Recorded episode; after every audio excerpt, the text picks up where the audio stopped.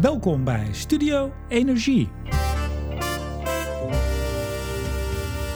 Als het over energie en klimaat gaat, ligt de macht vooral in Brussel en veel minder in Den Haag.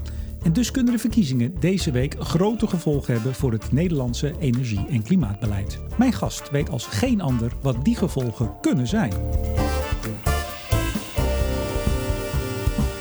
Hij is onderhandelaar namens ons land in Brussel, staat op plek 2 op de D66-lijst en wil het Europees Parlement in om, zoals hij zegt, te knokken voor een schoner Europa. Over energie, klimaat, Brussel en Den Haag praat ik met Raoul Bouke. En ook deze uitzending wordt weer mede mogelijk gemaakt door energieleverancier De Nutsgroep, Team Energie van Ploem Advocaat en Notarissen en netbeheerder Steding. Meneer Bouke, hartelijk welkom. Dank, meneer de Boer. Fijn om Uh, hier te zijn. Nou, eh, ik, ontvang u graag. Eh, we zitten toevallig voor het eerst eh, bij de sponsor Ploem, want u bent heel erg druk. We zijn in Rotterdam. U bent in campagnemodus, hè? Ja, zeker. En eh, in mijn thuisstad eh, Rotterdam vooral ook. Dus heel blij om eh, hier eh, te mogen zijn. Ja, want u woont al volgens mij 12 jaar in Brussel. Ik heb twaalf jaar in Brussel gewoond eh, en ben recent eh, terug verhuisd naar eh, Rotterdam, waar Oh, ik vandaan kom. Maar, Ja. maar als, als, als lukt wat u wil, namelijk eh, het Europees Parlement in, dan, dan moet u weer terug. Of Dan niet? zal ik vaak in Brussel zijn, inderdaad. Ehm, maar eh, Rotterdam is wel mijn eh, thuisstad. Hoe gaat het met de campagne? De campagne gaat goed. Ehm, Zijn heb- er, zijn er wel eens kandidaatleden die zeggen: nee, het gaat heel slecht met de campagne? Eh, nou, je hebt af en toe wel even je dipjes hoor. Eh, ik heb, ik heb eh, hè, als je het me eh, anderhalve week terug gevraagd had, had ik gezegd van nou ja, het kan beter. Ehm, maar de campagne gaat goed. Ik merk dat de mensen die we weten te bereiken, die zijn positief over D66. Eh, en over Europa. Eh, maar we moeten de mensen wel weten te bereiken. En dat is vaak de grote uitdaging. Nou, u hebt er weer een aantal duizenden met deze podcast. En eh, we gaan het over heel veel hebben. We gaan het over energie, klimaat, uw ambities en hoe die te verwezenlijken. Over Nederland, uiteraard. Want ik zei het al, u hebt, u hebt dus twaalf jaar in, in Brussel gewoond. Want u werkt al een tijdje voor Nederland bij de permanente vertegenwoordiging. Ook even bij, de, bij de Europese Commissie. Klopt. Zegt u het zelf even, waar bent u begonnen in 2007? Ja, ik ben in, in 2000. Ik wilde heel graag vanuit het, het oude ministerie van From. De M staat voor milieu, stond voor milieu, eh, voor de mensen die dat niet meer weten. Eh, ik wilde heel graag werken aan eh, klimaat- en milieubeleid. En ehm, het klimaat- en milieubeleid wordt niet gemaakt in Nederland. Het wordt gemaakt in Europa. Ehm, Weet iedereen dat in Nederland? Eh, ik ben bang dat eh, te weinig mensen dat doorhebben. Ehm en ik zeg wel eens, in de, in de Tweede Kamer denken ze dat ze aan de knoppen zitten. Maar ehm, we zitten in Brussel aan de knoppen. En wat bent u gaan doen in 2007? Wat voor rol? Ik ben begonnen als eh, attaché, zo heet dat. En eigenlijk ben je onderhandelaar namens Nederland op onderwerpen zoals eh, de CO2-emissies van personenauto's. Dat was een van mijn eerste dossiers. Maar ik heb ook het wat ik altijd noem het klassieke milieubeleid, luchtkwaliteit en waterkwaliteit gedaan. Toen bent u vier jaar naar de Europese Commissie gegaan als adviseur op het ETS, zeg ik het maar even heel kort door de bocht. Ja, klopt. Ik, heb, eh, ik wilde heel graag in Brussel blijven. ehm, eh, en bouwen eigenlijk aan het klimaatbeleid. Er kwam een, een, een plek vrij bij het, eh, het nieuwe eh, eh, departement voor de klimaatcommissaris.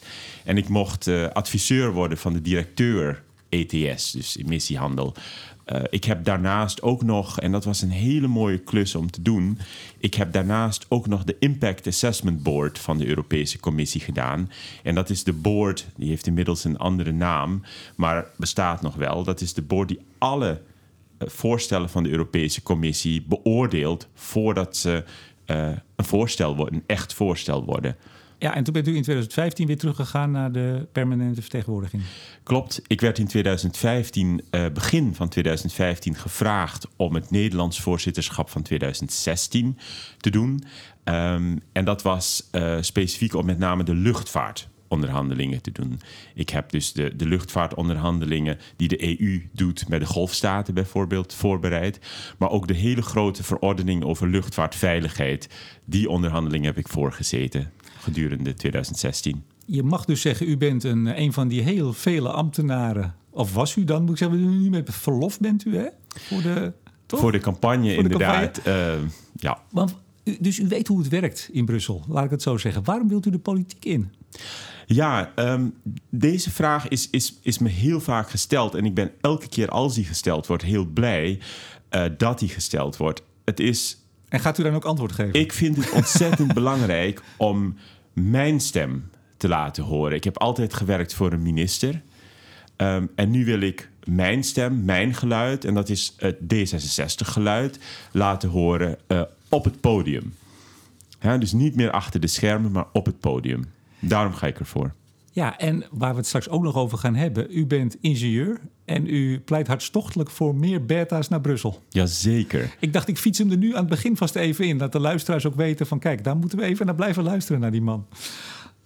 U, eh, ik zei het al in de intro, hè, u wil knokken voor een schoner Europa. Als je u googelt, dan is de eerste hit in Google... daar staat knokken voor een beter Europa. Heeft u de slogan recent aangepast? Of is dat nog een, eh, een foutje van Google?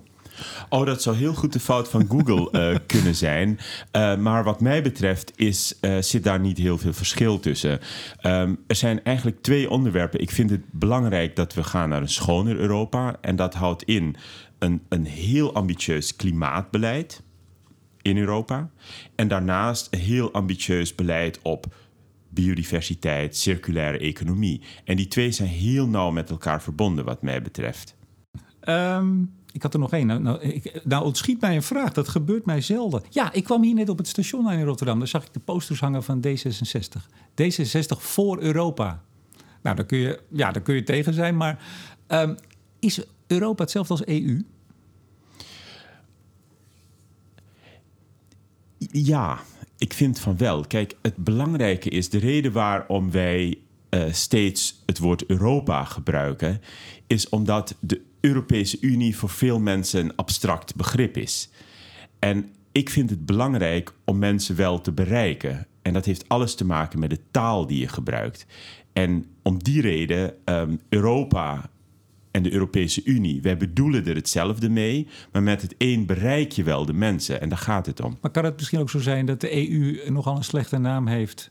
Eh, zeker in Nederland na het wegstemmen van, wat was het ook weer, de grondwet, hè, 2005.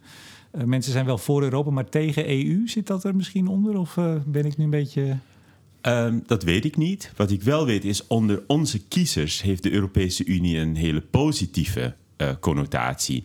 Dus dat is niet de reden waarom we kiezen. Maar je wil wel kiezers bereiken. En dan is Europa een term die beter aanslaat. Overigens, in 2014 hebt u het ook geprobeerd hè, om in het parlement te komen. U glimlacht al. Toen, toen is het net mislukt. Hè. U stond op plek 5, er gingen er vier door. U staat nu op plek 2, maar in de peiling ook op 2, hè, geloof ik. Op drie. Op 3, Gelukkig. Ja. Gelukkig, nieuwe peiling. We staan eh, sinds eergisteren bij één vandaag op drie. en bij INO eh, stonden we al op drie. Oh, kijk eens aan. Nou, vasthouden maar dan toch. Eh, we gaan naar de standpunten, want daar zitten we eigenlijk voor. Hè? Ja. U hebt er een aantal op uw site staan. D66 heeft natuurlijk meer, maar u, u, u- wij zitten ook voor dit gesprek vooral over klimaat, energie. U, u zegt in, eh, op uw standpunten de vervuiler betaalt. Nou, dat is op zich een, eh, een veel gebezigde term. hè. CO2-prijs moet omhoog. Eh, even, hebben we het dan over de ETS-prijs? Want u wilt ook een CO2-heffing, eh, eigenlijk een Europese CO2-belasting invoeren. Maar laten we het eerst even over die CO2-prijs. Die moet omhoog wat u betreft. Hebt u het dan over ETS? Ja, laat mij beginnen te zeggen. Ik vind ehm, dat er te weinig aandacht is eh, voor het Europese klimaatbeleid. Daar begonnen we ook mee. Ik vind ook dat er te weinig aandacht is voor het Europese emissiehandelssysteem. Eh, het is een succesverhaal. Het is een van de succesverhalen van de Europese Unie. En we moeten het systeem versterken. Ik heb, ik heb er vier jaar aan mogen werken. Toen ik eraan begon was de prijs voor CO2 rond de 2 euro per ton. En we zaten werkelijk met de handen in het haar. Ik, ik kan me de avonden nog herinneren op de kamer van mijn directeur. We zitten nu, anno 2019, op 20, soms wel Nou, soms er wel 27. boven, hè? Ja, ja precies. Dus wat je ziet is de maatregelen die we in de tussentijd genomen hebben, die hebben effect. En wat mij betreft gaan we daarmee door. Ik vind het een hele goede dat de Europese Commissie heeft heel recentelijk aangekondigd dat er ook weer eh, minder, eh, dat er rechten het systeem uitgehaald zullen worden. En Ja. dus minder rechten geveild zullen worden. Dat zal denk ik ook een effect hebben op de prijs. En dat is heel goed, want die prijs is een stimulans voor bedrijven om hun emissies omlaag te brengen en te innoveren. Aan de andere kant, die rechten, er worden steeds minder ETS-rechten op de markt gebracht. Hè. Nu 2,2% per jaar minder. Dat plafond komt naar beneden. Zo halen we als Europa ook onze doelen. Zo komen we op 43% in 2030 voor ETS. Die prijs doet er toch eigenlijk helemaal niet toe? Er zijn gewoon steeds minder rechten, al, al is het gratis. Als, als er geen rechten zijn, dan kun je niet uitstoten. Die prijs doet ertoe omdat wij geld nodig hebben om onze innovaties te financieren. En als de prijs te laag blijft, hebben we te weinig middelen om die hele, hele diepe uh, emissiedaling te bereiken. Maar het is dus niet, die prijs is niet voor een, een, extra stimulans voor bedrijven om te reduceren. Ze moeten reduceren, want, want er zijn niet meer rechten. Nee, het mooie van het ETS-systeem, en ik zal het blijven zeggen, is dat uh, we hoe dan ook onze emissies omlaag brengen. Hoe dan ook.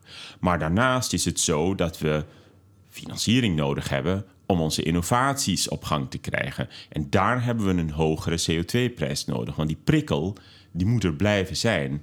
En um, bedrijven moeten wel kunnen innoveren. Daar is wel geld voor nodig. U begon te zeggen, uh, en ik zag het vuur in uw ogen, uh, het ETS is een succes. Uh, ik, ik ben het persoonlijk met u eens, maar heel veel van uw collega's en misschien ook wel D66-collega's de afgelopen jaren in Nederland hadden toch een wat ander geluid. Uh, is, is de politiek niet mede verantwoordelijk voor het feit dat het beeld over het ETS uh, redelijk slecht is? Namelijk, het functioneert niet.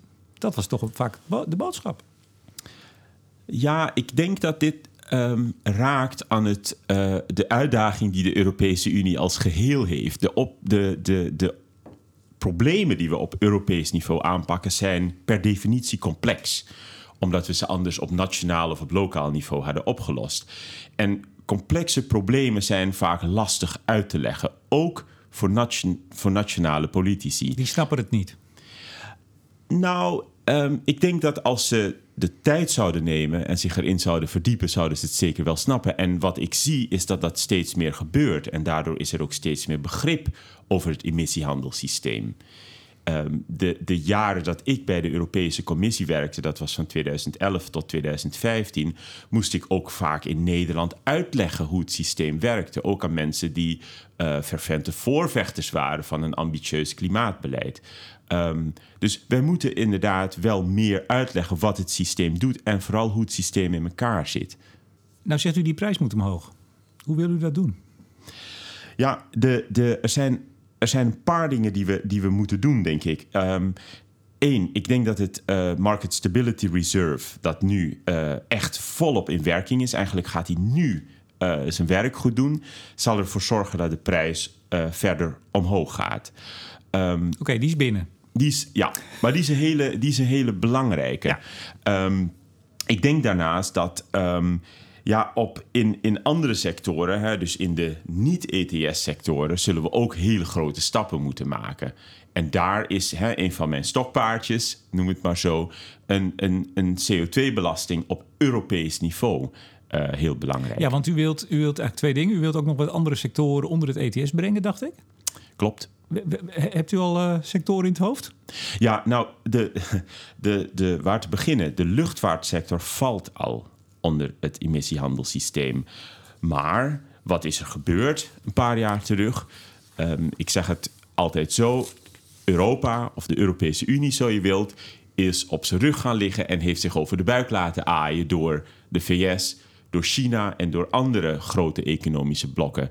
Dat, dat moet de komende jaren anders. Ik vind ook dat de Europese Unie moet zich veel bewuster zijn van de macht die we in de wereld kunnen hebben. Ja. Dat betekent heel concreet dat wij straks um, de luchtvaartsector volledig onder het ETS moeten laten vallen. Dat wil zeggen niet alleen de vluchten binnen Europa, zoals we nu hebben, maar alle vluchten van en naar Europa weer vol onder het emissiehandelssysteem. Nou was er net afgelopen week een bericht in Nederland van de Nederlandse emissieautoriteit dat de CO2-uitstoot van het Europese ETS luchtvaart verder gestegen is, hè? terwijl andere sectoren juist naar beneden gaan. Dus ja, de groei is enorm nog altijd hè, in de luchtvaart. Nee, de groei, is, de groei is enorm en die hebben we toen ook voorspeld. Want ik weet nog de discussies die we hadden bij DG Klimaat over ja, maar het is een sector die niet heel groot is. En wij hebben steeds uitgelegd. Het is een sector die groeit. En ook om de emissie, omdat de emissies in andere sectoren omlaag gaan, zie je dat het aandeel van de luchtvaart eigenlijk nog harder groeit. Ehm, dus de luchtvaartsector moet volledig onder het uh, emissiehandelssysteem vallen, wat ons betreft. En daarnaast vind ik dat ook de scheepvaart onder het emissiehandelssysteem gebracht moet worden. Ehm, ook daar een stukje geschiedenis. Toen ik bij DG Klimaat begon, waren we aan het schrijven. En uh, ik denk dat ik dit inmiddels mag zeggen, want ik werk er niet meer. Maar wij waren aan het schrijven aan een voorstel om uh, de scheepvaart onder het emissiehandelssysteem te brengen. Daar hebben we van afgezien omdat we zoveel gedoe met de luchtvaartsector hadden en gedacht hadden er is te weinig politiek draagvlak om hier nu mee te komen. Ziet u het draagvlak nu wel? Ja, ik zie draagvlak nu heel duidelijk. Je ziet dat we hebben een Parijsakkoord inmiddels. En je ziet dat de Europese Unie nu echt het voortouw durft te nemen. Wat ik ook zie is dat een land als Nederland dat heel lang vooropgelopen heeft, een tijd lang niet, nu wel weer die voorhoederrol pakt. Zegt te willen pakken zegt te willen pakken of uh, pakt. We hebben uh, heel duidelijk gezegd wat we willen. We hebben een, een, regeerakkoord en D66 heeft daar een hele belangrijke rol bij gespeeld. We hebben onze nek uitgestoken voor dit regeerakkoord. Het was niet onze eerste keuze, maar we hebben het wel gedaan. Ja, u weet dat er nog steeds geen klimaatakkoord is, hè? Nee, maar daar zijn we wel heel hard mee bezig. Ja, maar het is toch weer uitgesteld. En uh, gisteren was het debat in de Kamer en minister Wiebes die maand geen paniek. Maar het is natuurlijk niet zo gek dat de Kamer op een gegeven moment zegt... dit is het groenste kabinet ooit, zoals het zichzelf noemt. En uh, ze zijn nu hoe lang? Tel even met me mee. Anderhalf jaar bezig. En uh, er is nog heel veel onmin binnen de coalitie. Komen we misschien zo nog even op. Want ik wil nog even met u bij Europa blijven. Want daar zitten we voor, hè, vooral. Um, even, u wilt eigenlijk als ik het goed heb begrepen, alle CO2-uitstoot uh, uh, een belasting gaan heffen. Ja. In, in, alle sectoren, overal in Europa. Zeg ik het zo goed? Ja, dat klopt. Uh, ik kan één voorbeeld geven. Ik vind dat um, in de landbouw, de landbouwsector, die blijft nog te veel buiten schot. En de discussie die we hebben over de prijs van vlees en, en, en wat vleesconsumptie doet aan CO2-uitstoot ik denk dat we toe moeten naar het betalen van de werkelijke prijs van de productie. En als we de landbouwsector de werkelijke prijs opleggen, zullen we ook zien dat het gedrag van mensen verandert. Ja, nou, nou hebben alleen uh, uh, de tandem Merkel en Sarkozy tien jaar geleden alweer dat voorgesteld. Precies dit. Uh, is niet gebeurd. En dan ook dus een heffing aan de grens, hè? want dat ja. is dan wel het gevolg. Anders zou Nederland, of pardon, de Europese Unie zich helemaal uit de markt prijzen wereldwijd. Zeker. Dan moet je dus ook aan de grenzen uh, wat gaan doen. Ja, zeker. Uh, meneer De Boer, u zegt twee dingen en ik wil op allebei reageren. Ja. Um, het, het eerste is, wat zijn de kansen dat het nu wel gebeurt? Want dat is uw vraag. Ik ben optimistisch. Ik ben optimistisch en ik wil er ook voor knokken de komende vijf jaar. Want wat ik zie is dat we nu momentum hebben voor ambitieus klimaatbeleid. We hebben de Parijsdoelen. We gaan kijken welke, uh, of we de Europese doelen moeten herzien, aanscherpen er is dus een enorme drive. U wilt naar 55, hè? We willen naar 55. Ik zou bijna zeggen, wie wil dat niet? Nee, dat klopt. Maar de laten VVD we dat... wil het in Europa, ja, uh, maar... GroenLinks, uh, bijna alle partijen. Maar laten we dat dan gaan doen. En de consequentie daarvan zal zijn dat we niet alleen maar dat hele mooie ETS-systeem verder uh, vervolmaken, maar het zal ook betekenen dat andere sectoren, bijvoorbeeld de landbouwsector, ook zijn fair share zal moeten nemen. Dus ik zie wel, ik zie wel uh, kansen uh, daarvoor. Maar dan komen we bij het punt, inderdaad, de wereldwijde positie van de EU, groot blok. Ja. Uh, als, als wij dat gaan doen, dan worden onze spulletjes duurder. en als we gaan importeren, is dat heel goedkoop, drukt het hier uit de markt. Ik hoef het u niet uit te leggen, dan moeten we aan de grens ook iets gaan heffen. Wat mij betreft en wat D66 betreft, gaan we dat ook doen. Maar ziet, u daar, maar ziet u daar... Kijk, dat, dat je binnen Europa misschien uiteindelijk dan nu na jaren daar consensus in zou kunnen vinden. Nou, u bent optimistisch. Nou, wie ben ik dan om dat niet te zijn? Hè? Maar uh, die volgende stap, uh, dan moet je tegen China gaan zeggen... We gaan, en tegen Amerika en andere blokken... we gaan wat belasting heffen op uw producten. Want u hebt niet de echte prijs gerekend. Ja. Ik vind dat politiek betekent uh, leiderschap nemen. En dat lijkt een frase, maar wat ik uh, in dit verband ermee bedoel, is dat de Europese Unie veel machtiger is dan wij denken. We hebben, de, we hebben tot nu toe nog de grootste markt. We zijn, als je kijkt naar publiek en privaat, de grootste investeerders in de wereld. Wij moeten die macht veel beter organiseren en inzetten in de wereld. En ehm, ja, ben ik, ben ik uh, een, een, een, een, een realist? Zeker wel. Ik denk dat het tijd gaat kosten. Maar juist, juist omdat we de, het Parijsakkoord aan het implementeren zijn, worden we gedwongen om die macht ook te gaan gebruiken. Nou ja, of we worden gedwongen op een gegeven moment om onze ambities naar beneden bij te stellen als het toch niet blijkt te lukken. Ik, ik geef even de pessimistische blik. Misschien moeten we, zeggen we dan, nou die 55% die halen we misschien wel niet. Ik zie, ik zie dat niet gebeuren. Als ik zie het pad dat de Europese Unie heeft ingeslagen op uh, het klimaatbeleid, dan uh, zie ik hele lastige discussies in de, in de Europese toppen en in de, in de, in de raden. Maar ik uh, zie niet dat we onze doelen bijstellen. Ik denk wel dat wij weer gaan kijken welke sectoren gaan we het eerst verder belasten en, en, dan is dat landbouw bijvoorbeeld? Nou, wat ons betreft gaan we across the board kijken. Gaan we niet alleen nog maar de industrie. Want ik vind dus dat. Kijk, dat is het mooie. De industrie kijkt naar de energiesector, eh, de chemie. Die, die pakken nu echt hun rol. Want die worden door het ETS gedwongen en door waarschijnlijk ook nationale maatregelen die verder gaan. Ik vind het dus ontzettend belangrijk dat de andere sectoren, de luchtvaart, de scheepvaart en de landbouwsector, nu ook echt hun rol gaan nemen. Wat ik net even had moeten zeggen misschien is dat u scheikundige technologie in Delft hebt gedaan. En u hebt in ieder geval gekeken of onderzoek gedaan naar de duurzame ontwikkeling binnen de chemische industrie. Kwam ik tegen. Ja, zeker. Dus dat, ik, ik kan me voorstellen dat u aan het hart gaat ook, de hele industrie en de verduurzaming daar. Ja, klopt. Ik heb in 1998 zes bedrijven met elkaar vergeleken. Drie in de VS en drie in Europa. En een heel lang verhaal kort.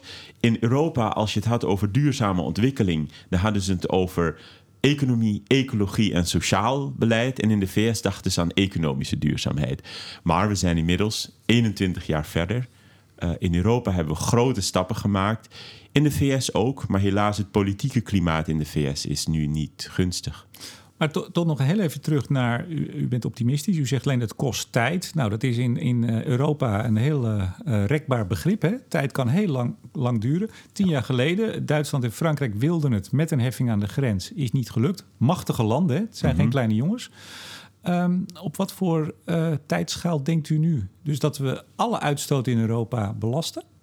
En dat we dus aan de grens gaan heffen voor producten waar, waar de CO2-prijs niet in verwerkt zit. Wat, voor, wat voor maakt u het nog mee? In Europa zetten we altijd kleine stappen, maar gelukkig zetten we wel stappen. Toen ik begon in 2007 hadden we nauwelijks klimaatbeleid. Ik weet dat ETS is in 2005, dacht ik, up and running gegaan, maar betekende toen nog niks. 2007 begon ik, we zitten nu in 2019, we zijn dus 12 jaar verder en we hebben, we hebben volwassen klimaatbeleid. Dus het heeft wat een, een decennium gekost om dat te bouwen.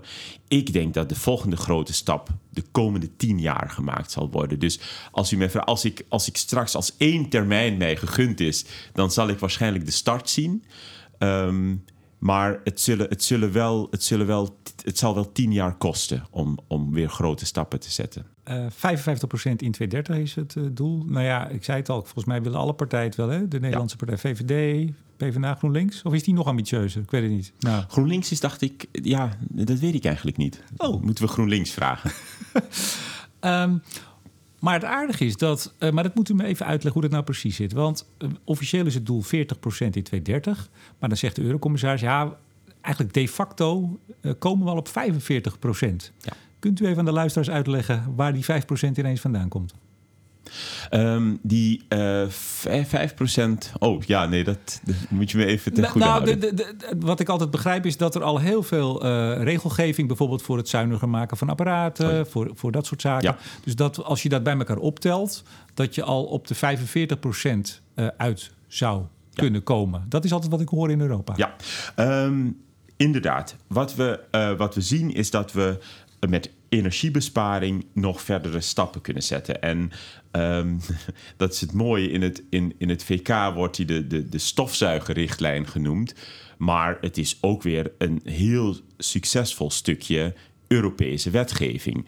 Want we besparen heel veel CO2 en het scheelt de burger, het is, het is nagerekend voor ons ongeveer 500 euro per jaar aan energiekosten.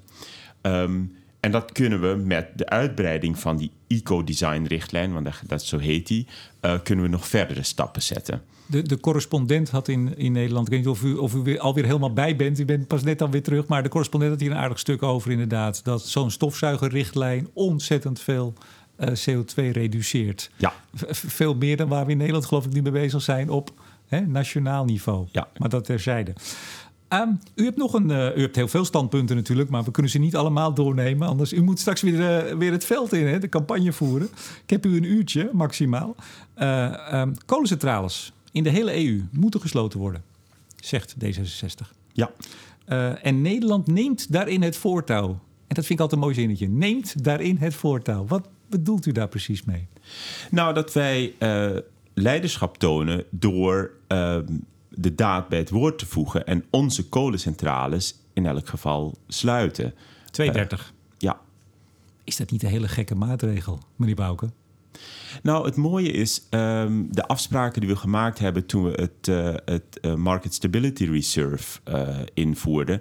Wij hebben ook, en dat heeft onze Europarlementariër van D66, Gerben-Jan Gerbrandi, samen met een Zweedse Europarlementariër van de liberale fractie ook trouwens, bedongen, dat als je kolencentrales sluit, je de rechten die in de markt zouden komen, dat je die ook aanhoudt of eigenlijk niet in de markt brengt. Dus het sluiten van, van kolencentrales betekent niet dat we extra lucht creëren in de CO2-markt. Nou ja, u, weet dat vast beter dan ik, maar uh, volgens mij is het allemaal niet zo rechtlijnig. Hè? Het, het, het, is aan, volgens mij als je, als je nu zaken sluit, tot 2021 of tot 2020, dan kunnen die redelijk makkelijk uit de markt. Maar de kolencentrales in gaat pas in 2030 en dan gaat dat geloof ik, die vlieger gaat dacht ik niet meer op. Maar laten we niet in de details gaan zitten. Ik wil even uh, een citaat van Diederik Samsom aanhalen. Uh, nou, toch ook zeer geïnteresseerd in uh, energie en duurzaamheid, zeggen we dan, en klimaat. En die zegt altijd, ja, je zou eerst die oudjes in Oost-Europa natuurlijk dicht moeten doen. Die zijn veel minder efficiënt, als je kijkt per kilowattuur. Wij hebben hier de modernste in Nederland staan. Dus eigenlijk, dat zeg ik even hoor, dat zegt hij niet. Maar mm. doodzonde dan misschien wel om die nieuwe dicht te doen... terwijl die oudjes nog staan te stampen. Ja. Wat vindt u daarvan? Nou, kijk, we hebben in Europa afgesproken dat we ook dat we nationaal uh, een klimaat, nationaal klimaatplan maken, klimaat- en energieplan. Dus wij zijn gehouden aan onze nationale opgave. Ik vind het ook belangrijk dat de landen in het oosten van Europa ook hun verantwoordelijkheid pakken en de oude kolencentrales sluiten. Maar ik vind het belangrijk ook voor de leiderschapsrol die Nederland neemt in de Europese Unie, dat wij kijken hoe we nationaal onze opgaven halen. En dat betekent dat we onze kolencentrales sluiten, zodat we uh, die omschakeling naar hernieuwbaar snel maken. En zoals de luisteraars weten, lopen we enorm achter op hernieuwbaar. Daar, daar moet nog heel veel gebeuren. Ja, maar, maar de centrales vallen onder het ETS dus in die zin, uh, dat plafond komt naar beneden. Die 43% in 2030 binnen het ETS, dat halen we. Sowieso. Uh, u bent een Europeaan, zeg ik dan even. Toch? Ja, u kijkt Europees. Uh, we verknopen steeds meer onze landen met netwerken. Daar moet nog veel gebeuren. Er kan nog meer gebeuren. Maar we worden steeds meer één energiemarkt in alle opzichten. Dan is het toch veel logischer om, desnoods met Nederlands geld, die oudjes in uh, Bulgarije of waar dan ook, eh, de Baltische Staten, om die te sluiten en die moderne, veel efficiëntere centrales hier open te houden, moet je niet veel breder kijken. Ik hoop toch dat u dat aanspreekt als Europeaan. Ja, zeker. Ik, ik denk ook dat we, uh, ik vind ook dat we toe moeten naar een, een echt Europees energienetwerk. Want dat hebben we nog niet, nog veel te weinig. Als we dat hadden, dan zou het scenario dat, dat u schetst zouden we meteen kunnen doen. Maar zover zijn we nog niet. En ik blijf hameren op die leiderschapsrol die we moeten nemen. Want. Um... Maar als we nou met Nederlands geld, leiderschap. We gaan in, met Nederlands geld gaan we kolencentrales in Polen sluiten. Dat kan misschien nog wel veel goedkoper dan hier. Ik weet dat niet. Maar even, dat is toch ook leiderschap? Waarom zou dat niet kunnen? Nou, dat zouden we zeker kunnen doen. Maar ik vind dat onze. Wij lopen in Nederland nog heel erg achter. En ik vind het belangrijk dat wij de Nederlanders ook zelf in staat zijn om onze emissies omlaag te brengen. Maar de Hemwegcentrale in Amsterdam die gaat 1 januari dicht, vervroegd. Ja. Uh, Nuon, Vattenfall wil dat ook wel, dus dat, daar is een deeltje gemaakt. Ja. Um, Uh, dus we doen toch wel wat? Of doen we helemaal niks in Nederland? We doen niet genoeg. We doen nog niet genoeg. En als je kijkt naar de zaak. Zeggen, het is nooit genoeg. Nou ja, goed. Uh, Tot we op de, nul staan. De, de zaak Urgenda heeft laten zien dat we nog enorm achterlopen. En dat de Nederlandse opgave uh, ja, bij lange na niet gehaald wordt. Wat vindt u van, dat, uh, van die uitspraak? Nou, ik vind het belangrijk dat wij um, ons houden aan de regels die we met elkaar gesteld hebben. Maar, maar die 25 procent, ja, nou goed, we gaan hem maar hier niet overdoen, de rechtszaak. Want maar, maar er zijn natuurlijk ook uh, rechtsgeleerden die daar met hele hoge wenkbrauwen naar fronsen. Uh, dat eigenlijk een, een onderhandelings- of nou ja, hè, toezeggingen, of nou ja, dat, dat is het dan al. Heeft Nederland het nou toegezegd? Dat de rechter zegt: hup, niet zeuren, doen. Terwijl het toch eigenlijk ook weer door ons hele Europese en Nederlandse klimaatbeleid heen fietst. Ja, voor mij, wat voor mij leidend is, dat wij um, proberen binnen de anderhalve graden doelstelling te blijven. En um, dan, zijn, uh, dan is zo'n uitspraak, vind ik, heel goed om ons te dwingen, om Nederland te dwingen om wel de doelen te halen. Um, op dit moment hebben we echt, is, moeten we alle zeilen bijzetten. Want daar doen we het voor. Hè? Dat vergeten mensen heel vaak. En we verliezen elkaar in de discussie en in de vraag van... ja, mag de rechter deze uitspraak doen of niet? En ik vind het heel belangrijk dat dat uitgezocht wordt. Maar ondertussen hebben we enorme klimaatopgaven. En dat is voor mij leidend. Maar goed, we begonnen en u bevestigde dat... Hè, dat eigenlijk de macht om het zomaar toch te zeggen, in Brussel ligt. En eigenlijk niet in Den Haag. Die 14% hernieuwbare energie, die hebben we ook uit Brussel gekregen. Anders waren, waren we ja. waarschijnlijk helemaal niet echt aan de bak gegaan. Dus in die zin zouden wij niet veel beter gewoon uh, netjes in de pas kunnen lopen bij Europa? Europa is toch de drijvende kracht achter de reductie, 55% waarschijnlijk in 2030. We gaan waarschijnlijk naar de 0% in 2050. We lopen voorop in de wereld. Er zijn volgens mij, misschien kent u ze, maar ik niet, geen andere gebieden ter wereld die al sowieso, we zijn op 23% hè, reductie sinds 1990, de ja. EU. Ja. Nou, we hebben wel het fabrieken geëxporteerd, zeg ik er wel altijd even bij. Maar dat heeft Amerika ook. En wij staan voor op Amerika. Dus we zijn toch eigenlijk al heel goed bezig in Europa. Het onderwerp dat u nu aansnijdt heeft alles te maken met klimaatbeleid en ook weer niets te maken met klimaatbeleid. Um, waar het mee te maken heeft is um, Europa, wie zijn dat? Dat zijn wij met z'n allen. Wij voeren te vaak het gesprek alsof Europa een, een organisatie in Brussel is, in die stad. Hè, uh, anderhalf uur rijden hier van Rotterdam uh, vandaan. Uh, Europa, dat zijn wij met z'n allen.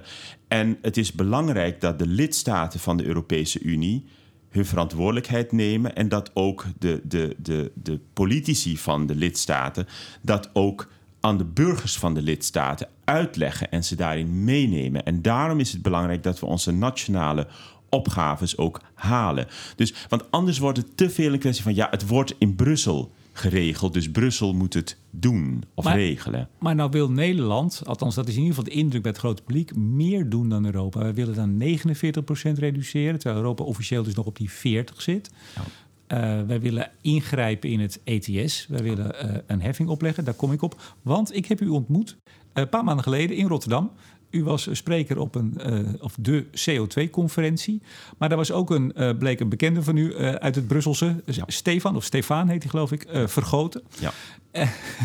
ja, u knikte. Ja, en u lacht al. en, en die zei, toen, we, toen, we, toen het ging over Nederland... die een eigen, nog eens een kop bovenop het ETS wil zetten... een CO2-heffing, ook in de industrie... Um, die was daar niet zo'n fan van. En dan zeg ik het netjes. En hij gebruikte daar iets meer woorden voor. Maar hij zei eigenlijk, ja, die, die bodemprijs die leidt tot, tot fragmentatie van de markt. Uh, ja, niet gecharmeerd van CO2-heffing bovenop het ETS, kopte nieuwsdienst Energia.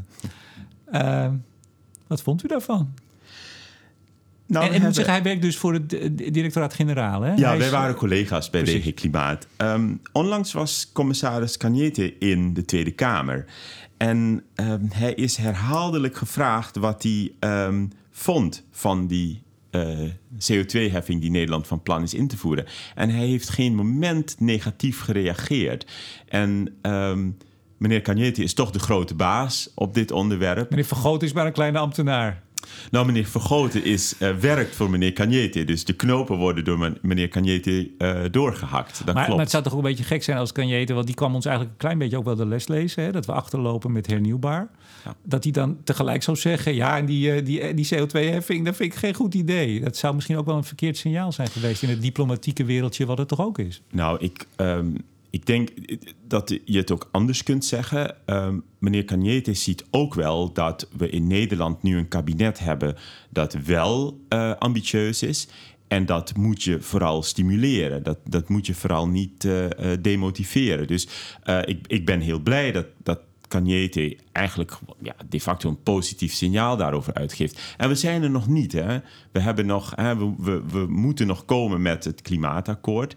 Dus daar wordt nu nog steeds nou, aan sterker, gewerkt. Sterker nog, uh, die CO2-heffing, dus voor in de ETS... en met name dan om de industrie... zoals Rob Jett, uw grote leider, altijd zegt... de grote vervuilers, om die eens uh, stevig aan te pakken. Uh, ja, dat, ga, dat gaat dus niet zo makkelijk. Uh, premier Rutte die zei, ja, lastig, lastig. Hè, hoe je die, die heffing nou precies vormgeeft. Daar zijn grote verschillen over, ook in het kabinet. Uh, ja, en dit is er dan één. Maar zou u er dan ook voor zijn dat in alle andere lidstaten met, met eigen heffingen nog eens bovenop het ETS gaat zitten? Ik zeg het heel oneerbiedig, rommelen? Nou, wat, kijk, in een ideale wereld regelen we dit op Europees niveau. Ik, ben, hè, ik zit er al twaalf jaar. Ik heb gewerkt aan het ETS. De reden waarom ik het ETS zo'n mooi systeem vind, is first and foremost omdat het een Europees systeem is. Um, nee, maar dat snap ik. Maar de vraag is, als u zegt, nou Nederland, goed leiderschap, prima. Kanjete zegt eigenlijk ook, is eigenlijk ook positief. Ik zou zeggen niet negatief, maar goed, dat is het verschil. Maar dan zegt u, als u het een goed idee vindt hier, dan bent u er dus ook niet tegen dat in alle andere landen men nog eens bovenop het ETS andere maatregelen wil nemen in de ETS-sector. Nou, als uh, andere landen dat nodig achten om hè, verdergaande doelen te, bereiken, dan, uh, dan ben ik daar wel voor. Maar het zou ook goed zijn, en ik, dat is misschien een pleidooi dat ik van hieruit wil doen, dat we op Europees niveau dan wel meteen daarna gaan kijken hoe zorgen we ervoor dat we een scherpere prijs krijgen voor het ETS. We hebben het Market Stability Reserve, maar we weten dat de prijs van 20, 27 euro per ton nog niet genoeg is. Laten we die discussie ook meteen na de verkiezingen voeren. Maar meneer Bouw, het, het zou toch veel simpeler zijn als we dat plafond nu met 2,2% per jaar naar beneden, dat dat 2,5 wordt, 2,6 en dat we gewoon aan die knop gaan draaien en dat we in 2030 in de ETS op 50 zitten of meteen op de 55. Dat is toch veel simpeler, want ik weet of u de discussie in Nederland een beetje volgt, maar de messen zijn hier geslepen. Uh, er worden grote woorden gebruikt door de industrie. Uh, daar zitten altijd de, verholen of onverholen dreigementen bij. Uh, ook in de politiek. Uh, we hebben een partij Forum voor Democratie, dat is u vast niet ontgaan, dat die is opgekomen. Om een heel, dus, dus het gaat in Nederland niet heel erg fijn, dat leiderschap pakken. Voorlopig niet. Nee, maar um, de afspraken die we op Europees niveau maken, en dat is de, de afgelopen tien jaar ook zo gegaan, die zijn alleen maar gemaakt omdat landen het voortouw namen. En dat is. Uh, we kunnen toch het voortouw, en dat, dat zegt het kabinet ook, dat zei dus ook in het regeerakkoord, het voortouw in Europa nemen, kopgroep, hè, met meerdere landen. Dat, is dat niet veel praktischer en. Nee? Ik denk dat we dat zeker moeten doen, maar we moeten wel uh, de druk op de ketel houden, nationaal. En ik, ik, ik blijf erbij, um, we moeten echt heel goed kijken naar de benchmarks van de ETS. We gaan niet sectoren die heel hard hun best doen, die gaan we niet extra belasten, wat mij betreft. Maar ja, maar, er, zijn, er zijn partijen in Nederland. En ik heb niet, niet nu meteen het standpunt D66 Nederland paraat. Maar die zeggen nee, gewoon platte heffing. Geen gedoe met benchmarks, hè, want dat is wat het kabinet uh, voorstelt. Nou, daar komen wij hier nu toch niet uit. Want ik wil nog meer met u bespreken. En anders gaan we uit de tijd lopen. Meer beta's naar Brussel. Ja, ik, ik... Ben, uh, ik ben zelf een beta. Uh, ik heb in Delft scheikundige technologie gestudeerd. Voor de Delftenaren aan de Julianalaan nummer 134. Het gebouw wordt gesloopt. Oh. Uh, dat is heel jammer, want daar zat de Hyperloop heel lang uh, in. Het gebouw waar ik ooit zat in Delft is afgebrand. Dus nou ja, ik weet niet wat beter is. Ja, nee, goed. Het is altijd ja, treurig. Tijden veranderen. Uh, ik hou een, een sterk pleidooi voor meer beta's in Brussel. En dat is omdat de onderwerpen die we op Europees niveau uh, uh, behandelen en proberen op te lossen, die zijn complex, zei ik al eerder. En um, de manier hoe beta's tegen problemen aankijken en naar oplossingen toewerken, dat is heel systematisch en heel gestructureerd. En ik, um, eh, ik vind dat we daar meer van moeten hebben. Daarmee zeg ik niet dat we de alfa's en de gamma's niet nodig hebben. Nee, pas op, want dan krijgt u die over u heen. Nee, maar we hebben een diverser palet van politici nodig. En de wereld is een stuk complexer dan 100 jaar geleden. Maar wat zien we? Onze politici die komen nog steeds vooral uit de alfa- en de gamma-hoek. Vandaar mijn pleidooi. Ja, want u zegt ook, ze zijn hè, ondervertegenwoordigd. Ik heb even uw opinie gelezen. En u haalt daar professor, uw professor Scarlett, zeg ik het zo goed, aan. Die zegt, remember one thing, we need engineers to be more arrogant. Ja, klopt. Ik kan me dat nog heel goed herinneren. Uh, Brian Scarlett is inmiddels helaas overleden. Uh, maar Brian Scarlett die hield een, uh, een, een heel sterk pleidooi voor um, ingenieurs om minder bescheiden te zijn. Hij vond ingenieurs te bescheiden. Um, hij vond ook dat ze net iets vaker hun vinger mochten opsteken. waarom? Omdat wij heel vaak de oplossingen voor complexe problemen bedenken. Als je kijkt naar alles dat we tot nu toe besproken hebben hoe bereik je die emissiereductie in de chemiesector? Met innovatie. Dan moet je wel verzinnen. Ja, en dan moet je dus wel ook uh, uh, politici hebben en bestuurders die uiteindelijk de ruimte en of de subsidie uh, beschikbaar stellen, of wat voor maatregel dan ook, zodat die techniek ontwikkeld kan worden. Techniek alleen, daar komen we er denk ik niet mee. Nee, precies. Wat je nodig hebt is um, het geld om de innovatie uh, uh, te stimuleren. En twee, uh, je moet de innovaties die bedacht worden, die moet je vervolgens in de markt zetten. En dan heb je mensen nodig die dat snappen. Maar u bent vanuit de, de collegebanken volgens mij meteen beleidsmedewerker geworden bij het ministerie. U bent niet de techniek zelf ingegaan. Waarom niet? Nee, ik ben nooit de techniek ingegaan. Ik wilde, um, ik wilde heel graag. Um, beleid maken. Ik ben heel lang met duurzame ontwikkeling bezig geweest. Ik heb deze studie um, uh, ik ben aan deze studie begonnen omdat uh, mijn ouders die zeiden: jij moet een opleiding gaan doen waarmee je uh, altijd wel geld kan verdienen. En Want u bent uit, uit Suriname op 17-jarige leeftijd naar Nederland gekomen om dat te gaan doen, die studie.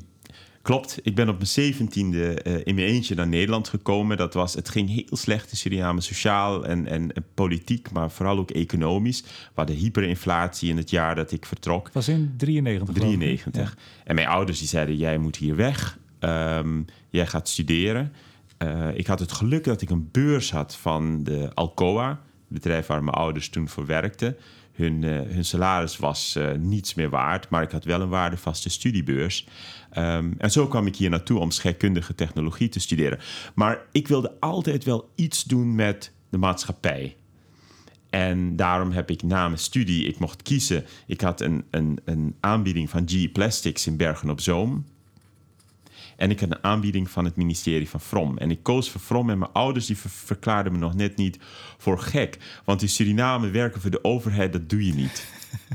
en werken voor een groot Amerikaans bedrijf, ja, dan verdien je goed. Maar betekent het dan toch ook niet dat u toen al uh, misschien bewust of misschien wel minder bewust voelde dat er meer invloed te hebben is in de politiek of in beleid hè, uh, dan in de harde techniek?